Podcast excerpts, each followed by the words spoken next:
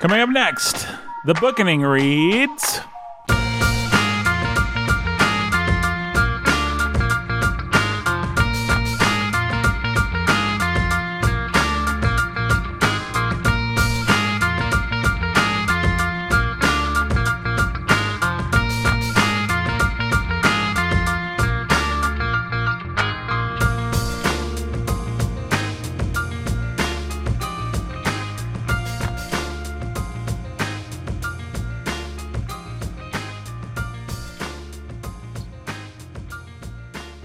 Everybody. My name is Nathan Alberson, your humble and obedient host. I'm just going to be talking to Ghost Brandon for a second. Hey, Ghost Brandon. Hey, Nathan. How are you today? Fantastic. Fantastic. I'm glad. Jake is sending some very important texts right now, so he will be joining us in a minute. But I'll tell you about these texts. What he's doing is he's texting with a gentleman. They are helping put together the tables for our new studio Wow. that we are moving into through generous donations from viewers like yourself. This is PBS. As PBS would say, yes. yes. and a grant from the Lockman Foundation. And now I believe Jake is no longer texting. Uh, I'll tell you what this episode is going to be about, Brandon. This episode is going to be about how to read, and tell us why we're doing this episode. Why don't you? Why we're doing this episode? Yeah. It's it was requested by one of our generous Patreon donors. One of our patrons, yes, sir. One of one of our favorite, one of my favorites. I don't know how you feel about this person. I'm quite fond of this person. Quite fond of this person. Very quite fond. Very quite fond. You want to say who it is? Should we? I don't. Why not? Is that you don't think they It mind? is part of the Lovebird duo, Rhonda Rhonda? Yes, your Madre. your madre. What is This is the last time we'll be recording in this studio, Lord willing. Yeah, that's really cool. Or n- not in a studio, in a Sunday school. Last time we'll be recording in a Sunday school classroom. Yeah, we're in an Yeah. old, out of the way Sunday school class in our church building. That will no longer be the case. We'll be in a studio. Thanks Exciting. to people. Thanks to people. Now, Jake, you're Beastmaster Funky Town. True. How are you today? Funky. All right, guys, let's do it. Let's do it. Let's do it. Let's talk about how to read. Yeah, that's what we're talking about. We that's what we're said. talking about How to today. read a book. And this is a very with- special episode. We had an extra month in January. Yes, that's the sentence that I intended to say. Oh. And so we decided to talk about how to read. This episode brought to you by Walter J. Adler. What's his name? Mortimer. Mor- Mortimer, J. Adler. That's even That's a better. Great name. A little bit like Bazooka Joe's best friend, Mort. You remember Joe, Bazooka Joe's best friend, Mort? I do not. You remember Bazooka Joe? Do not. You remember Bazooka Joe? Yes. You remember Mort? Yep. He had the eye patch Yep. and a turtleneck, kind of a Steve Jobs Mhm. number. Mort was always saying humorous things, and then Bazooka Joe. that would- gum yeah. was the worst gum ever. Well, it became standard gum after you chewed on it for about an hour and a half, but Yeah, it, started out eventually like as hard as a softened brick. up. Yeah, it was like you had to take the chunks that it shattered into and eventually soften it up and merge it into gum. Yeah, using only your That's tongue. disgusting. This is like a hashtag '90s kid thing. I think nobody Yeah, probably totally. knows what we're talking Use you read the stupid comic and you're excited about it because of the comic and the comic's stupid. But you did get that gum. Yeah, But I got the gum. you got the gum, and it It's had like a, the gum that came inside of a pack of baseball cards. Same deal. That was pretty bad gum. is that kind of It's gum. terrible And then it had a comic that wasn't funny, but you're a kid, so you're just you know. The chewing tobacco gum wasn't bad. Like little shreds of Oh, Big League Chew? yeah. Well, that that's a totally different thing. There's lots of things that weren't bad. Big League Chew's great. Yeah, Brandon. Yikes. This episode, we should say at the top, especially since we already brought this book up, is not ba- based on. It's not because we read the book. No, I've never read the read book. A book. I never will Mortimer read the book. I refuse to read the book. I don't want to know how to read. Yeah, no. I, I think it's a book worth at least skimming. I mean, I might read the book. Uh, I was just being silly, but It was the- written in 1940. I didn't realize it was that old. 1940. Yeah. That's like five years before World War II ended. Yeah. True. That's 79 years before we recorded this episode. I know. It's well before Strunk and White. Is it? No, No. that's a lie. White was writing in the, like White was Yeah. or uh, Strunk. I mean, was his book probably came out in the, It's probably around the same time, the to be honest. 15 or the 20s or something like that. Strunk and White. All right, this book, this episode is about how to read a book. We're going to talk about how we read, how we got to be so awesome as we are. Yeah. And this episode, as I said, is brought to you by the book How to Read a Book by Mortimer J. Adler, which was a book that was influential for Jake. What's that sound? It's the airplane going over. It's an airplane going over. That's what I just said, indicating baggage check. Whoa. Part of the show, we talk about our baggage. Brandon, how did you learn to read so well? How did I learn to read so well? How did you learn to read so good, Brandon? How did I learn to read so good? How did you learn to read so good? How am I be so good? I think when you're asked when you ask that question, Yes. you mean how did I come to love reading and how did I come to read like I do today? yes, yes, yes. I think the earliest instances of me loving, learning to love to read would be the lady who asked for this episode, my Mhm. mother, reading us Little House on the Prairie, reading us, um, um, not E. E. Cummings, E.B. White. I don't know why I could only think of E. E. Cummings.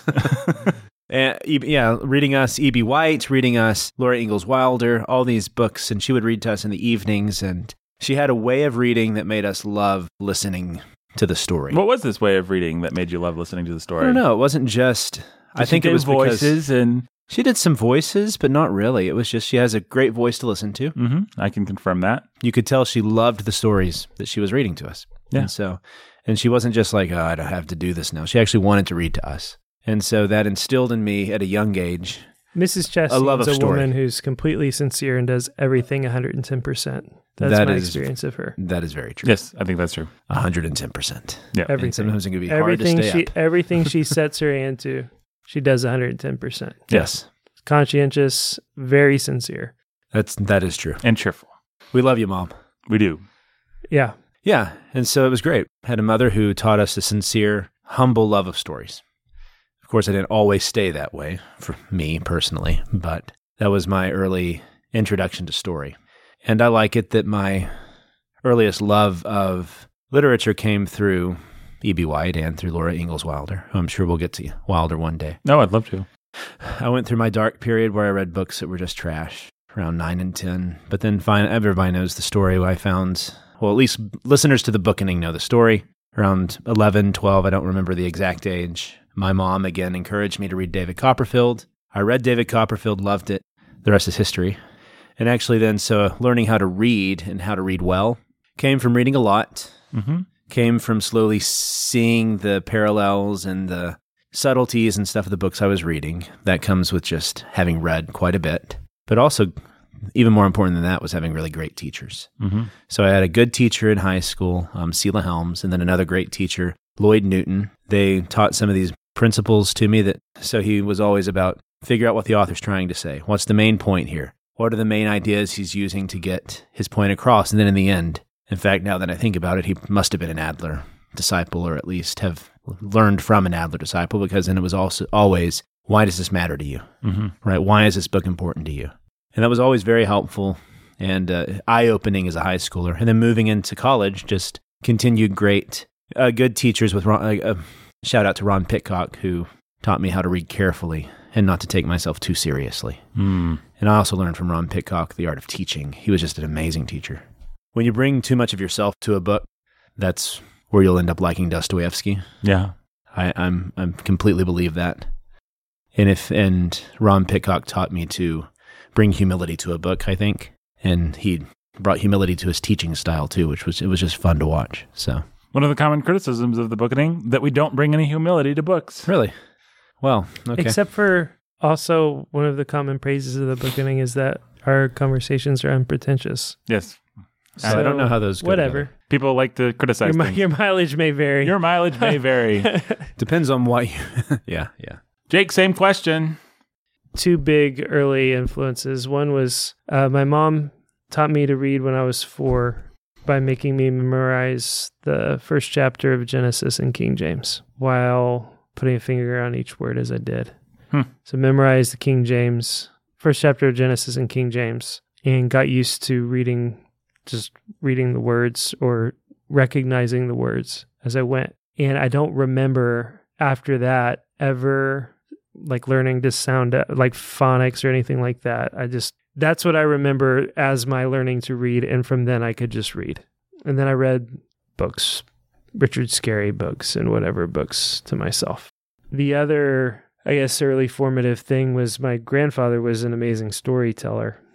He would read go- uh, those little golden books to us Sure. but he would always embellish them or change them or build on them and he would do amazing voices and I loved from as young as I can remember just having him read or tell stories to us.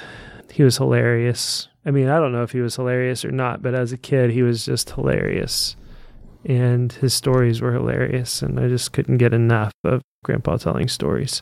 As I got older, reading became an escape for me. Um, and it was pretty much that's pretty much all it was early on, just a way to escape life. I don't know. Mrs. Culliver, my fifth grade teacher, uh, was a hard teacher, and she pressed and pushed and forced me to read books that stretched and pushed me and to think about them. And so I always think of her, and bookening listeners will will know that she holds a special place in my heart because of that. I hated her at the time. And because I hated her because she pushed and challenged me and she did not accept any excuses from me. But it was one of the that year was one of the hardest years of my life as a kid growing up because I was just coming into a place where I was processing my parents' divorce in a different and new way. They had divorced when I was 5 6, but for whatever reason, it was just a really difficult time.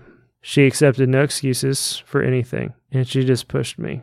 And I hated her for it. And I've loved her ever since.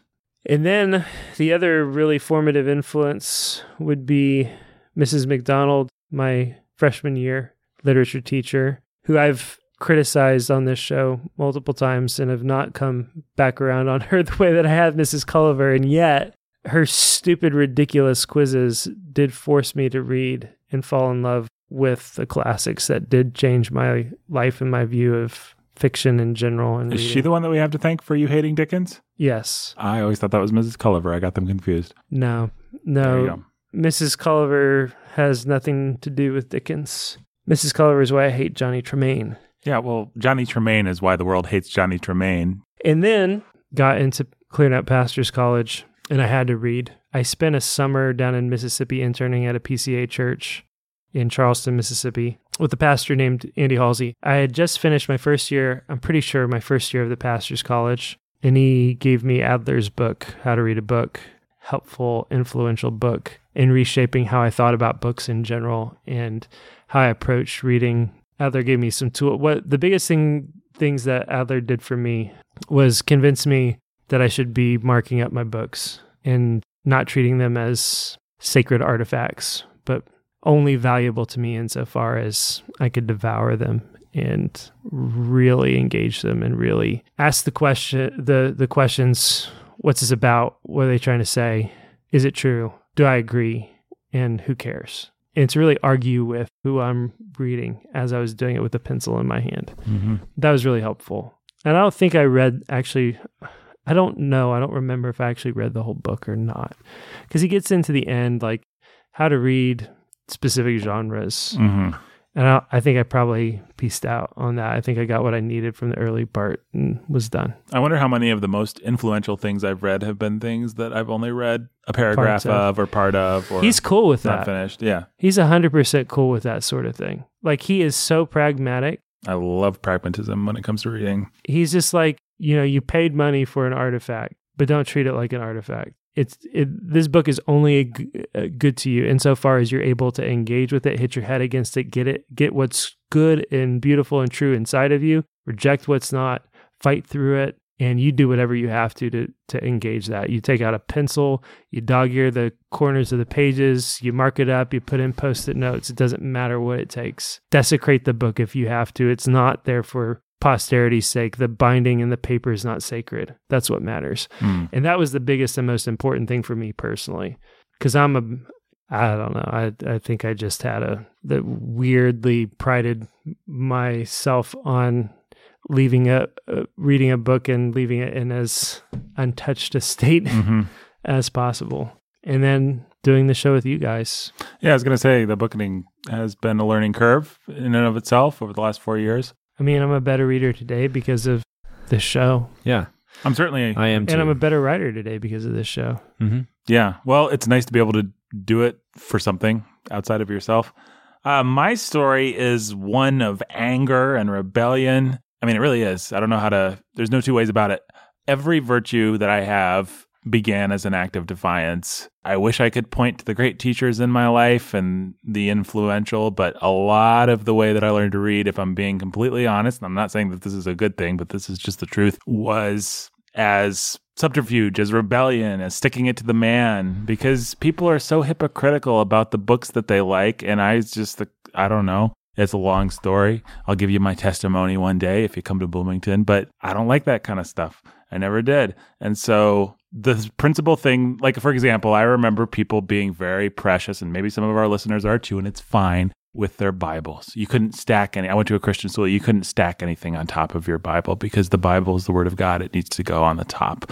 And I began to stack things as soon as I got to that Christian school on top of my Bible. And if anybody told me, I said it's because the Bible's the foundation. So I actually put everything on top of it.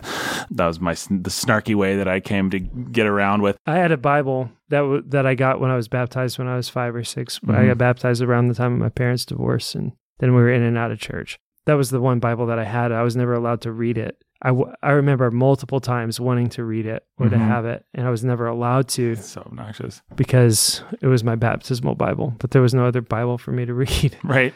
It's I couldn't, like, it had to be kept special and precious. When I became a believer, the youth pastor carried around his Bible in the back of his pants, just like tucked in. Right.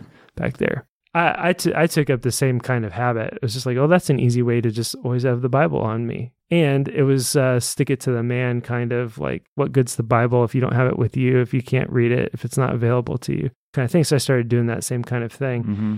and i kept it up even though this particular pastor was the is i don't know if i should say this out loud.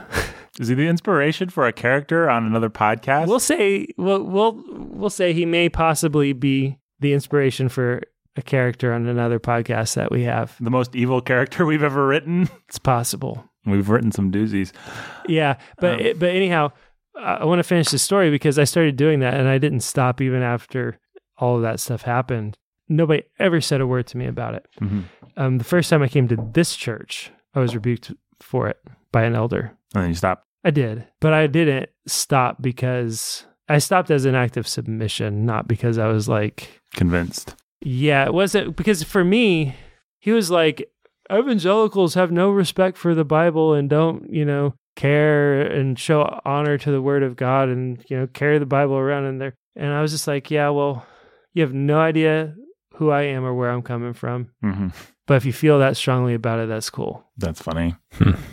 well, I had that experience of just being like, you know, I should be able to read this thing. And I remember somebody at some point, a lot of my things is I, a lot of my learning to read has actually been through the Bible. Not to, I hope that doesn't sound self aggrandizing because I just a second ago said they were all acts of defiance. And I think that they in some ways were.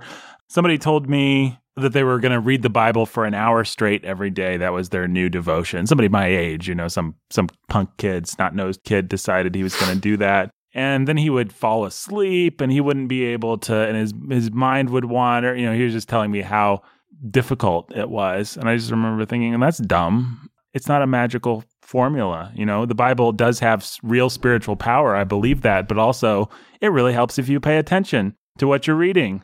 What about that?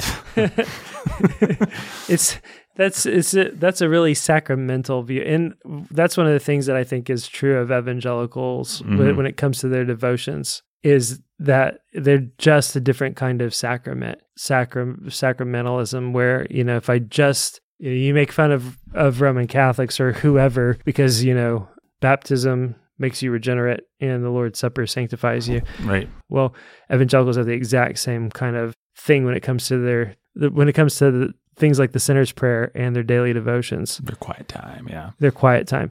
And so um, if I've said the sinner's prayer, I'm saved. Magic, I'm saved. And if I have my daily devotions, I'm I am sanctified. And that, you know, it's a quantifiable thing. It's a vending machine kind of thing. You put the the time in, you know, out pops sanctification, out pops holiness, out pops God's pleasure with you in that particular moment in time. And it's all based on that one thing that you did or did not do. And, and things like the time that you spent on it heightens the efficacy of it. Right. And so it's like, yeah, if I spend an hour staring at the pages of my Bible, God must be pleased with me. If I fail to spend an hour, or if I spell, you know, that's a pretty extreme example. Sure. If I spend 20 minutes first thing in the morning staring mindlessly at the pages of my Bible and falling asleep, then God's pleased with me.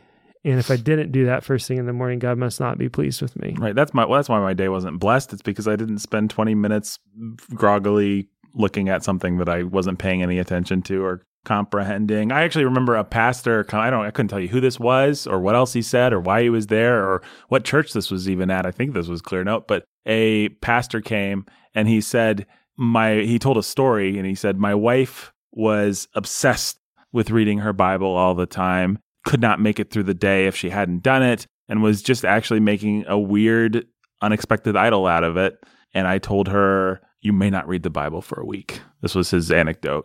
It's always stuck with me because, oh, I remember that just like a little firework going off in my brain. Like, it's only actually good if you're if you're doing it well. And, and, and, at a certain point, I gave myself permission to not read if I was too tired or if I just like messed up that day. And it, you know, oh, it's one o'clock in the morning and I put it off all day. Am I gonna now try and read something before I crash just to so I can say I no, I'm not. Now I'm not necessarily recommending that. I actually think that was probably dumb and it is good to just yeah make the, a discipline and yeah, a habit of it. It really is important that you have a discipline and that you give a little bit of time and that you accept the fact that not all the time that you give is going to be quality time. Yeah, I, I think that's true.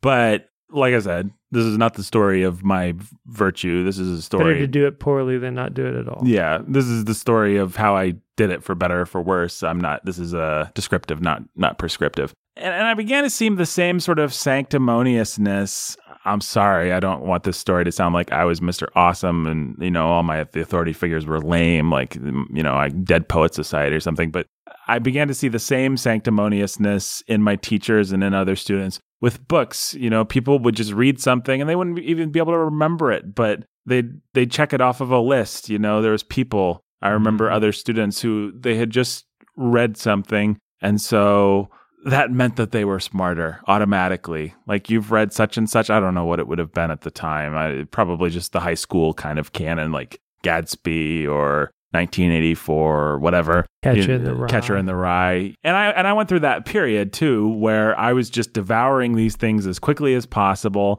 and not paying a lot of attention while I was going. And there's a whole slew of books that I think I fell into that trap that I don't actually remember them very well. I don't know that they really stuck, but I've always been able to say I read Crime and Punishment. I might have been 11, but I read it.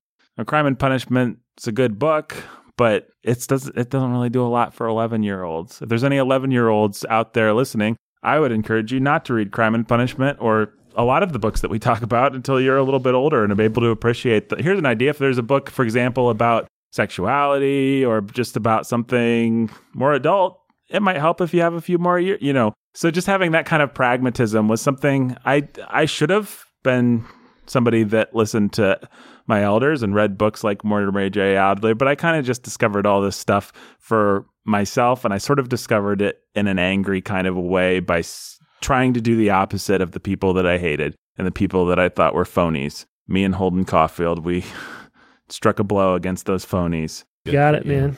Good so yeah, and, and, then I went into the field and I caught the players as they tumbled off of that rye. Did so, you? Yeah. Literally. Literally. Yeah. Yep.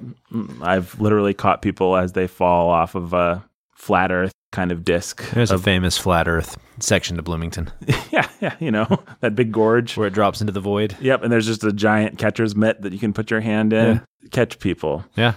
I don't know. I was always wildly undisciplined. I always pursued the things that I liked much more than the things that the one thing that anyone who's self-taught, that anyone that doesn't have a bachelor's degree like me will tell you, I think, is you're you can learn a lot, you can be smart, but it always tends to favor depth over breadth because you're gonna really deep dive into the things you like, and there's not gonna be anybody cracking the whip to make you have the breadth of the things that you don't like, and that's largely been the case with me. I've had to go back and fill in a lot of gaps. Actually, that's been some of the fun of doing the bookening is filling in some of those gaps of things that I think most high school liberal arts students probably would just get in due course something like Willa Cather is a good example. Like, uh, you know, I never would have thought to read Willa Cather outside of doing it for this show.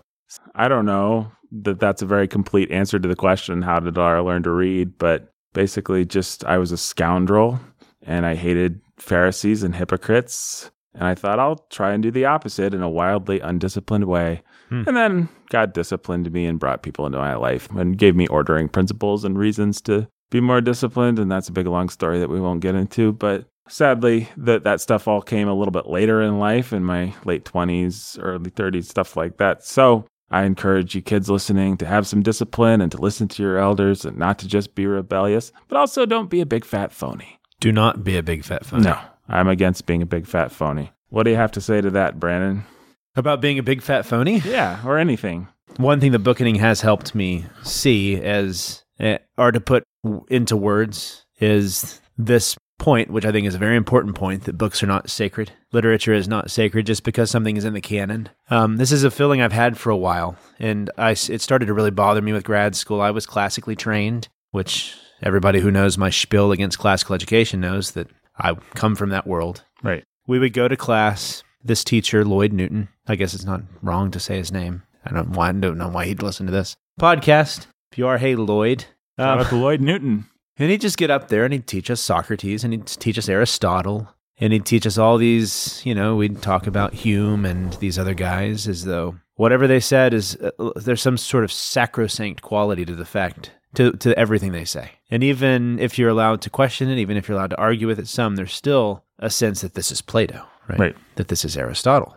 And I think I've always questioned that a little bit, but the bookening, so to add the bookening to my history here, really has helped me put that into words and to see that there's a there's quite a bit of fallacy there. Right. Just because you're in the canon, sure, but that doesn't make you holy writ. Which gets to what you were saying with these Pharisees, who they think that just because you have looked at the pages and possibly read the pages from the cover to the end of The Great Gatsby uh, and don't understand a word of it, that that makes you a more intelligent and refined person. And there were quite a few people like that. English programs are full of these sorts of people. And so that I, I had that sort of experience too. I had the liberal arts training up through high school. So I got that sort of stuff that you were talking about. Right. But then my disenchantment happened. It's been a slow disenchantment with the university. And to the point where I'm just kind of like good riddance because that's what it's full of. They just worship something different now, which is political correctness and multiculturalism. And at least that's what it was when I was there. It's queer theory now, probably. And Right. transgender, transgressive, transvestite studies. Fun times. Yeah. Yeah. So that's what I've been thinking there. Yeah. it's a real balance to be able to really engage with somebody who's written a book that is considered canon. Mm-hmm. hmm You know, one of the great books in all of Western hi- history over the past two, four thousand years, Yes. right? And so you bring a certain degree of humility to that. Yes. Um, obviously, there's a reason why this person is respected. And they wrote a book that stood the test of time or seems to be standing the test of time. And so you come with a certain degree of respect and a and humility. There must be something here to learn on the one hand. And on the other hand, there's no way to learn anything unless you're willing to actively engage it and question why is this canon? Why Mhm. does anybody care? What exactly do they have to say? What are they trying to say? Is it right? Is it good? Is it true? Does it matter? Who cares? And unless you're willing to actually ask those questions, and this is why I think that people criticize us for being proud or whatever, is because we're, we we ask those questions. We try to ask those questions of everybody we read, Mm-hmm. which I think is us showing those authors the respect that's due them. Right? They wrote a book. They're engaging. They're putting something forward. And the most respectful way to approach that is to say, okay, seems like you think you have something to say. What is it? Why? Mhm. And who cares? Why should I care? Yeah, somebody or other said every book is a criticism of every other book. I, I don't remember who said that. Every episode is a. No, no, no, not not not about us. I just mean you cannot. Re- Oh, every yeah, every yeah, book yeah, that is written is a criticism of the books. you know what I'm every saying? other book. Like Otherwise, this book wouldn't need to be written. when I sit down and I write a book, I could be R.L. Stine or I could be Leo Tolstoy. But either way, I am saying this is what should occupy these pages. This is what should exist. And this is what people should give their attention to. And you have to be willing to ask of any author, from the greatest to the smallest, why? Yes. Yeah. Why am I giving Says my, my Yeah. attention to this? Uh, What made you think that this was worth my time? right.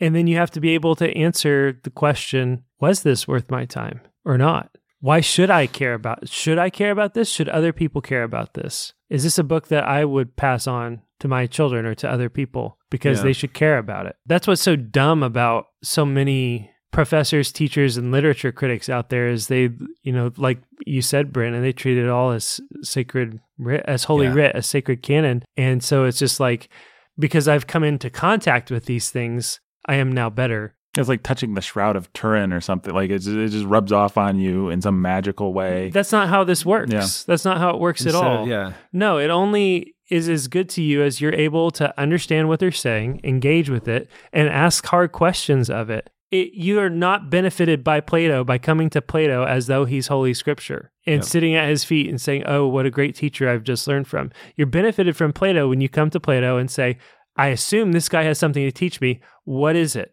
What's good? What's true? What's right? What's wrong? And why should I care? And you should expect him to be able to convince you of that, to be able to convince you of what's true, and to be able to convince you why you should care. And if he can't do that, he's failed, or you're stupid. One of the other, one or the Mhm. other. And it is both, and it can be both. But you have to be willing to come and ask those questions. Yeah, and you have to be allowed for the possibility first that you're stupid, but you also, and I think this is the other place where people maybe run into trouble with our podcast. You are a faulty instrument, but you are the only instrument that can that you can use. You are the only instrument for assessing that you have. And so I'm always very aware of how I'm responding to things, of whether something is boring me or interesting me, of what my instinctual gut reaction is. And it's one of those things that we actually spend a lot of time on the bookening talking, like just how did you like did you like that character, Brandon? Yeah. Did you think this was good? And it's because it's not because I th- want to be relativistic and say that the only thing that matters is how we felt about it, but it's just because our first tool for beginning to gauge is ourselves and to pretend like that's not true, to pretend like we are It's objective, dishonest. It's sort of dishonest, this critical creature that's able to just sit outside without ass- prejudice, assess something without, without feeling, without prejudice, without former, you know, without without baggage. without baggage. Um, That's why we have baggage check. Mm-hmm. so I don't think that you should always think that you're right, but you should always be aware of what you think. I think it's a useful thing to actually just ask yourself. If you want my first piece of advice for how to read, actually stop and ask yourself, what do I think? How do I feel about this? I actually think it's a useful, and then be willing to be corrected. Be willing to go on a podcast and have Jake say, "Oh, that's stupid," and then, "Oh, okay, that is stupid." But start by not being fuzzy about where you're starting. You know what I mean? Yeah. That's one of the things that Adler in his book is just adamant about. And I know I'm the only person here who's read it, and it's been like 10 years since I've read it. But I remember very clearly, he's like, you should be arguing with everybody that you read. If you're not arguing with them, then you're not engaged with them. That's why you have a pencil in your hand. Have a pencil in your hand and argue. Ask questions. Say, why? I don't understand. If that's your response, write it out. Articulate how you're thinking and how you're feeling about what you read. And then if you're wrong, at least you'll know it. You can figure it out. How, how are you going to figure it out if you don't articulate your wrongness? You yeah, know? absolutely. It's a little bit like with an, an authority figure in your actual life, your pastor, your boss, your whatever. You can be deferential and you can be humble and you can also have critical thinking. These things can actually exist in the same brain, in the same space. well, and that's the thing that you know it's so stupid. And and this is the this is the riff that we get on, and we got on. I I remember talking about this sort of thing when we were back in the Odyssey. People don't. They just don't want to be discerning. Mhm. They don't want to think. They want to feel like they have thought, but they want other people to do the thinking for them. Mm-hmm. And so they don't want to engage with the classic with classic literature and say, "Why is this a classic? Do I believe this is a classic? Is this actually good? Is this actually true? Is this actually helpful? Is this actually worth?" What they want is somebody else to tell them and then just accept There's the transcendental truth this participates in. yeah, and then feel good about themselves Yeah. without actually engaging in something and being discerning for themselves. And that's the that's the point. And that any good teacher, any good pastor is going to want you to grow in your ability to actively engage with the, the with all of the world that God has made and everything and everyone in it and every book in it that you come across in a way that's Christian, in a way that asks the question, is this true? Is this good? Does this honor God? Does this help me? Does this have a point, a purpose? Is it beautiful or not? Yeah, I remember Roger Ebert had a when he was alive. The film critic had a famous uh, saying. His his his number one maxim was uh, for all criticism was he said, "A man goes to the movies a critic must admit that he is this man. In other words, there's so much of criticism, so much of thought, so much of intellectual, you know, so much of the university that wants to pretend to this objective, quote unquote, objective to this. People write or think as if they are simply observing the profound truth without actually bringing themselves to it and without thinking about it critically. It's fool's errand. You should give Yeah. every author that's written a book the respect of questioning them, That's right. of questioning what they said and why they said it, why they have to say it. You, you should really engage with them on that level. It, it does not honor anyone. It doesn't matter if it's Plato or Augustine or Calvin or Tolstoy or Dostoevsky. If you simply accept in an unengaged way, Oh, here's a crazy thought. I don't think it matters if it's Jesus. And that's not to say that the gospel isn't the inspired word of God. That's perfectly true. But it is to say that being aware of where it rubs up against you and how you actually feel and how you respond and what it Yeah, makes you think and thinking about it critically. yeah, Is- the beauty of Scripture is that is that you. I'm sorry, I cut you off. No, no, no. the beauty of scripture is that you come to it it's o- it's most helpful to you when you're able to step back and say this is what i don't like this is what i don't agree with this is what i feel bad about this is what because that's where you know you're wrong Yeah. And if you, in some act of faux piety, try and pressure yourself into just pretending like those feelings don't come and and it never rubs up against you, you won't actually learn the lessons. in that's not how you deal it with that for you. that's not how you deal with that you you have to come and take you have to lay yourself down before god and say okay this is what you say this is where i'm at help Mm-hmm. help. I I believe you. I believe your word, and it is far from me. Yeah. And so help because I can't. I don't understand, but I want to. I'm having t- trouble accepting or grasping this. I know I should, and that and and I want to. But being honest about that sort of thing, not in a defiant way, not in a I'm digging my heels in kind of way, not in a rebellious kind of way, but in a honest. I see you, I see your standard, I see what you've laid down, and I see myself over here. And there's a, a chasm, a gulf between the 2 Mm-hmm. And that's a problem, and I need help. I need forgiveness, I need grace, and I need to be changed and transformed in how I think and how I feel. But it, you can't go through that process if you're not willing to be honest with yourself as you as you go through and honest with God as you go through Mhm. the Bible. And a lot of faux Christianity is just pretending that you're just of one mind with God all the time and making a show of being of one mind with God Yeah. when you're not. You're not honest with yourself for what's actually written. Nope. So that's helpful because one thing I've been thinking about is you have scripture, that's God's word. One thing that, and we've already talked about this some, but just to get back to it again, I think one thing that's helpful for me to remember when I'm reading a book is that this book was actually written by a person and that this book is not just something that's always existed as this book that has just been handed down to me by a voice that was Homer's. But Homer was actually a, a man. He was he lived in Greece. He was most likely a violent man or whatever it was that Homer he wasn't trying to teach me some transcendental truth. He didn't have this purpose of being the great wise philosopher teacher when he wrote Homer, most when he wrote the Odyssey, most likely. Right. There's a very different relationship we have to books than we have with the Bible, right? But I think that people forget that a lot. And this was what frustrated me a lot with grad school was deconstruction and postmodern theory. They all had killed the author, and so all that was left was the text. And so it was all about you and the text. And how does and how do you respond to the text and how does the text respond to you and all that. And so I think that was it was just inevitable that today that would get mixed in with the way we think about art. And often we just forget about the fact that art is created by a person. And so that Shakespeare could be wrong. Mm-hmm. Shakespeare Shakespeare could have body things that shouldn't be in Shakespeare. Shakespeare could have sonnets that don't work because he was a man, just like we are, right? And that's perfectly fine to read a Shakespearean sonnet and have a line where they, hey, Shakespeare, really, come on, right? There's no way Shakespeare could be perfect every single line that Shakespeare wrote. Maybe that's going to be Probably was perfect. It's just old English. You don't you don't understand. You don't get I'm it. sure that's the response that most people would have to me. But I think it's been eye opening to see There's some things. double entendre there you can't possibly understand Yeah, because yeah. it's been lost in translation. Yeah. It's been eye opening to see things that way for me. Mhm. That it's perfectly fine to think that Shakespeare was fallible. It's perfectly fine to think that Tolstoy was fallible and that the ending to Anna Karenina is bunk. Right? Right. Even though the rest of the book is beautiful, but he failed there. And to know why he failed there because he was Tolstoy. He was crazy. He wrote that book, What is Art? where he just rails against ballet for like 50 pages. Even though I agree somewhat with what he was saying, he's still It's crazy. not like he's entirely wrong. He's not wrong. He's just he, but No. he's crazy for going on that long about it. I came out of grad school burnt out with that sort of thinking, and so then maybe it's helpful for people who get frustrated at some of my takes on the bookening to realize I bring that awareness of.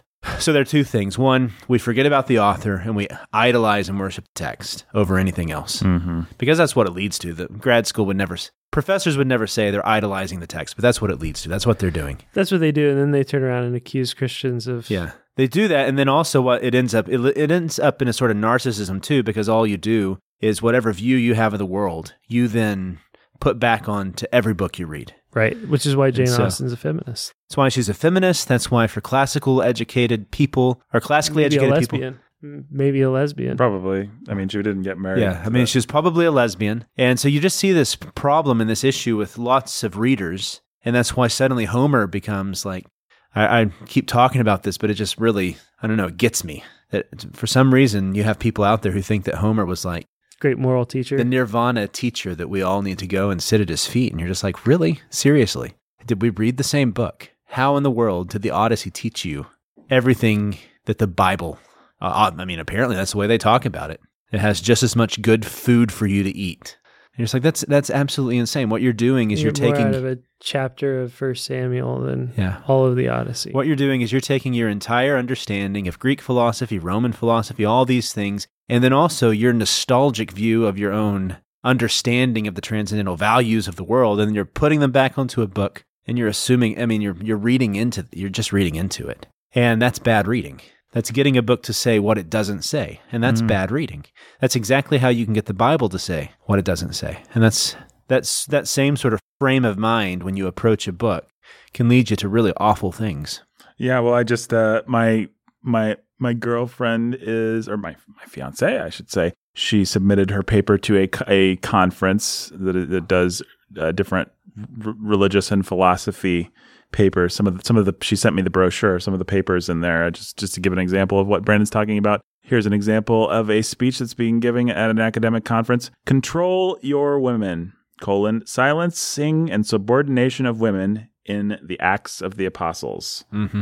you guys know how the Acts is full of full of women in general. First of all, lots of stories about women in Acts, Yeah. and they're all being silenced and subordinated. well, the demoniac slave girl in Philippi, she had to be silenced. So. Paul's Uh, another one is have the mind of Christ. Notes towards a mad Christology.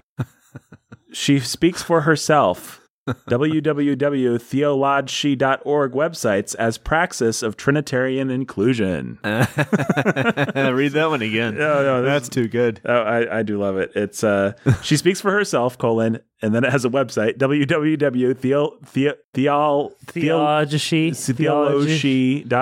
website as a praxis of Trinitarian inclusion. Theology Theology, as a praxis of Trinitarian inclusion. The motif of identity in the Gospel of Mark. So my only reason in bringing those up is you see these things that anyone with common sense would say, you know, okay, let's say you believe whatever crummy stuff these people believe, fine, but you're taking these texts and you're just making them into that. And Yeah. and these texts actually, whatever their virtues or vices, don't have a lot. The, the Acts of the Apostles actually, minus a few small incidents, I'm going to say, doesn't have a lot to do with gendered inclusion and sex roles and Yeah, I, have fun sometimes thinking about if Shakespeare were to come to modern day Harvard or something and Mhm. sit down with some professors who teach his works, and they tried to tell him what they think he meant with Hamlet, he'd just be like, oh, I, I just thought the play was kind of fun.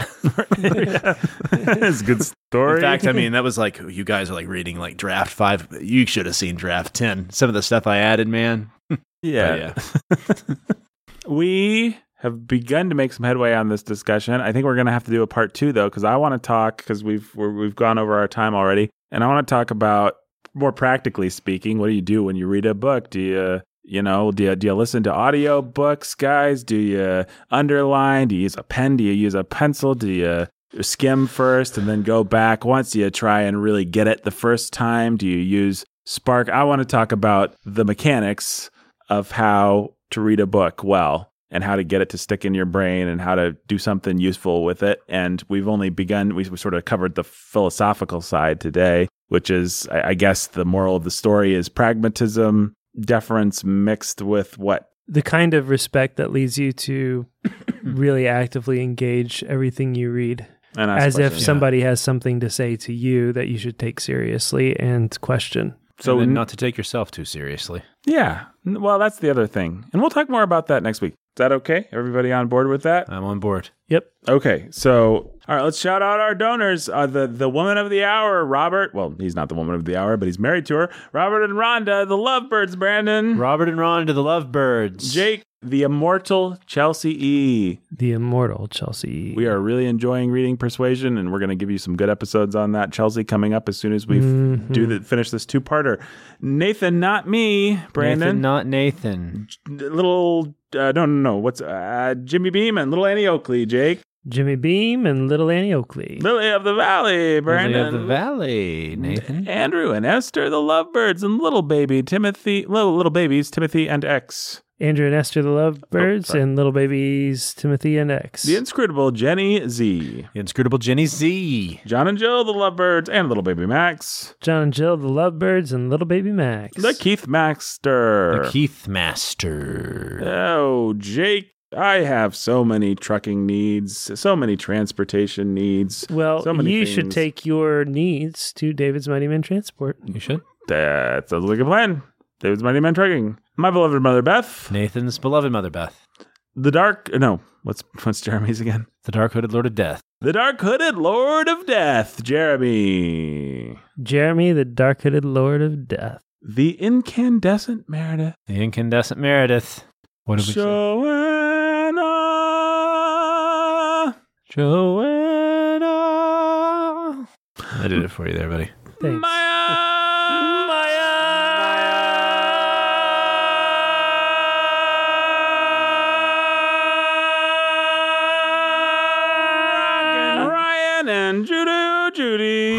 Rockin' Ryan and Judo Judy. Danny the Dude. Danny the Dude. DJ Sammy G. DJ Sammy G. Jay, Katie, and family who are cold and love cheese. Jay and Katie and family, who are all cold and love cheese. Very Mm, Benny and the Tiberiuses. Benny and the Tiberiuses. Tiberii, I suppose. Benny Eric, and the Tiberia. Eric and Catherine, the lovebirds. Eric and We've already done them. we did them.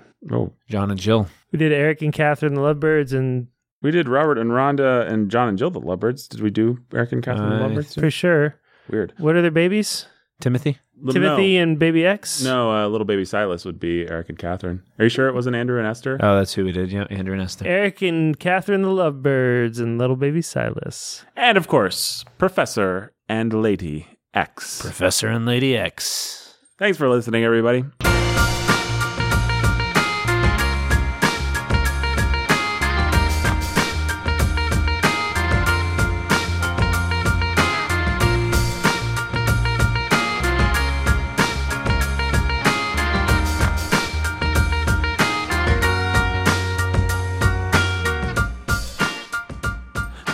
Was written and produced, listened to by you. You didn't write and produce it, others did that. But you listened to it all the way to the bitter end, Good job. and it is bitter. It is. is. bitter. But you can make it less bitter by going to www. That stands for what, Jake? World Wide Web. Patreon.com forward slash what, Brandon? The Bookening. And you can do what there, Jake? You can give as little as a dollar a month. And- Ten ten dollars a month if you want a donor shout out, um, and if you want a super nice copy of every book that we do with inscriptions by each of us, usually drawings by Nathan, Mm-hmm. then you can uh, give fifty dollars a month, and we'll hook you up. For a crisp, clean fitty. We and these are nice we copies. we we 50 bucks. uh, we've been going with. Uh, I know we recently praised Everyman's Library, but we've been going with Penguin Classics. yeah, those are nice. uh, hardback, Smithsonian, very nice. Really enjoy them. That's the kind of quality that you'll ex- you can expect from us. Uh, the best quality book that we can find. We'll send it. We'll inscribe it. and Send it to you. Uh, for fifty dollars a month, and you won't have to think about it. You'll just be able to read along. You'll get it plenty in plenty of time to read before uh, our episodes drop. We're recording this episode. We've not recorded episodes on persuasion. We've not Mhm. recorded episodes on Lewis Carroll, and we've not recorded episodes on Jane Eyre. Right? But our listeners have all That is correct. There's received. They should have all received by now. Some Jane Eyre might- may be in the mail, Someone might be waiting on their Jane Eyres, but but all of those books have been purchased and are and signed and sent out. So Yep. Signed, sealed, delivered. that's right. Well, thanks for being here, Brandon. Thanks for inviting me, Nathan. You're welcome. Thanks for being here, Jake. I'm glad to be here. Goodbye, listener. We'll see you next week for more. Bookening. Mm-hmm.